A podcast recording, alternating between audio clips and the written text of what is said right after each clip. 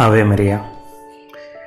പ്രിയപ്പെട്ടവരെ സമ്പൂർണ സമർപ്പണത്തെക്കുറിച്ച് രണ്ട് വാക്കുകൾ നിങ്ങളോട് പറയട്ടെ.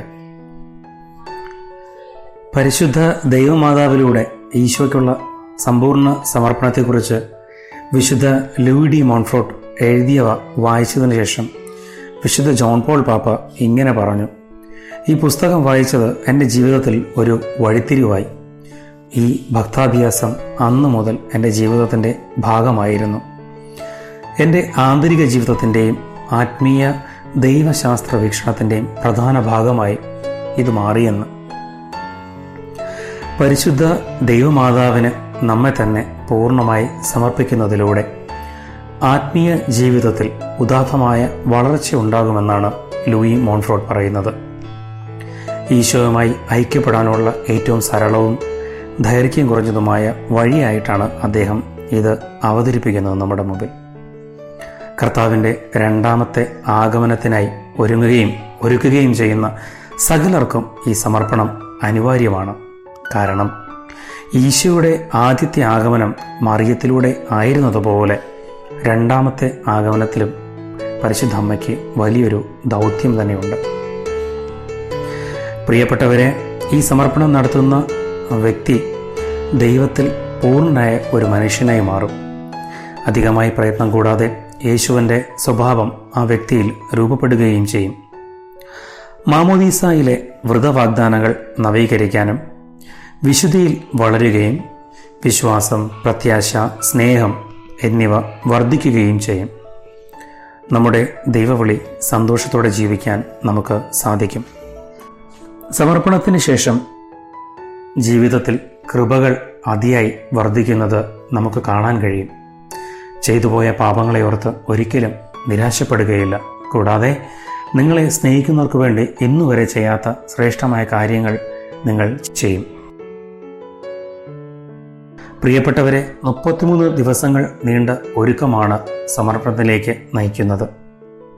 ഓരോ ദിവസവും വിചിന്തനങ്ങളും പ്രത്യേക പ്രാർത്ഥനകളുമൊക്കെ ഇതിന്റെ ഭാഗമായിട്ട് നമ്മൾക്കുണ്ട്.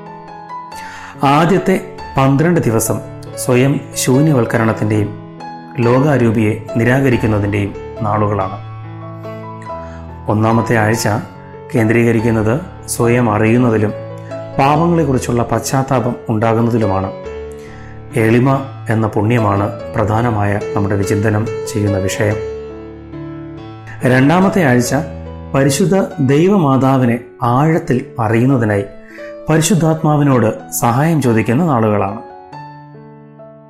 മൂന്നാമത്തെ ആഴ്ച ക്രിസ്തുവിനെ കൂടുതൽ ആഴത്തിൽ മനസ്സിലാക്കാനുള്ള ഏഴ് ദിവസങ്ങൾ.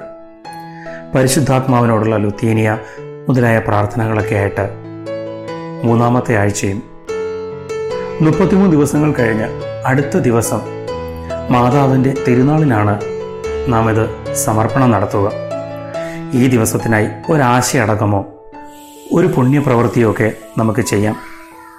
സമർപ്പണത്തിന്റെ ആഴ്ചയിൽ കുംഭസ്ഥിരിച്ചൊരുങ്ങി ദിവ്യകാരുണ്യ സ്വീകരണവും സമർപ്പണ പ്രാർത്ഥന ദേവാലയത്തിൽ ദിവ്യകാരണത്തിന് മുമ്പിൽ വച്ചുമൊക്കെ നടത്താൻ നമുക്ക് പരിശ്രമിക്കാം.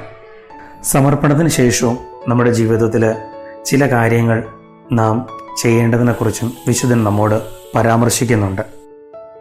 ഈ ലോകത്തിലെ അരൂപിയെ പാടെ നിരാകരിച്ച് ജീവിക്കുവാനും മനുഷ്യാവതാര രഹസ്യത്തെ ധ്യാനിക്കുകയും തിരുനാൾ ദിവസങ്ങൾ ആചരിക്കുകയൊക്കെ ചെയ്യാനും എപ്പോഴും ജപമാല ചൊല്ലുകയും പരിശുദ്ധ അമ്മയുടെ സ്തോത്രഗീതം പ്രാർത്ഥിക്കുവാനുമൊക്കെ നമ്മെ കൂടുതലായിട്ട് ഈ വിശുദ്ധൻ പ്രേരിപ്പിക്കുന്നു.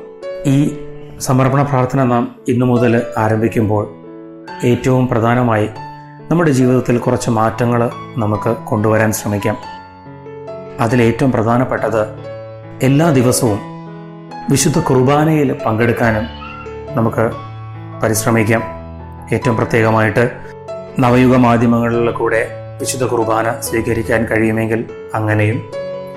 ഏറ്റവും നല്ലത് വിശുദ്ധ കുർബാന നേരിട്ട് സ്വീകരിക്കുക എന്നുള്ളതാണ്. രണ്ടാമതായിട്ട് എല്ലാ ദിവസവും ജപമാല നമ്മുടെ ജീവിതത്തിന്റെ ഭാഗമാക്കി മാറ്റുവാനും ജപമാല രഹസ്യങ്ങളെ ധ്യാനിക്കുവാനും നമുക്ക് പരിശ്രമിക്കാം.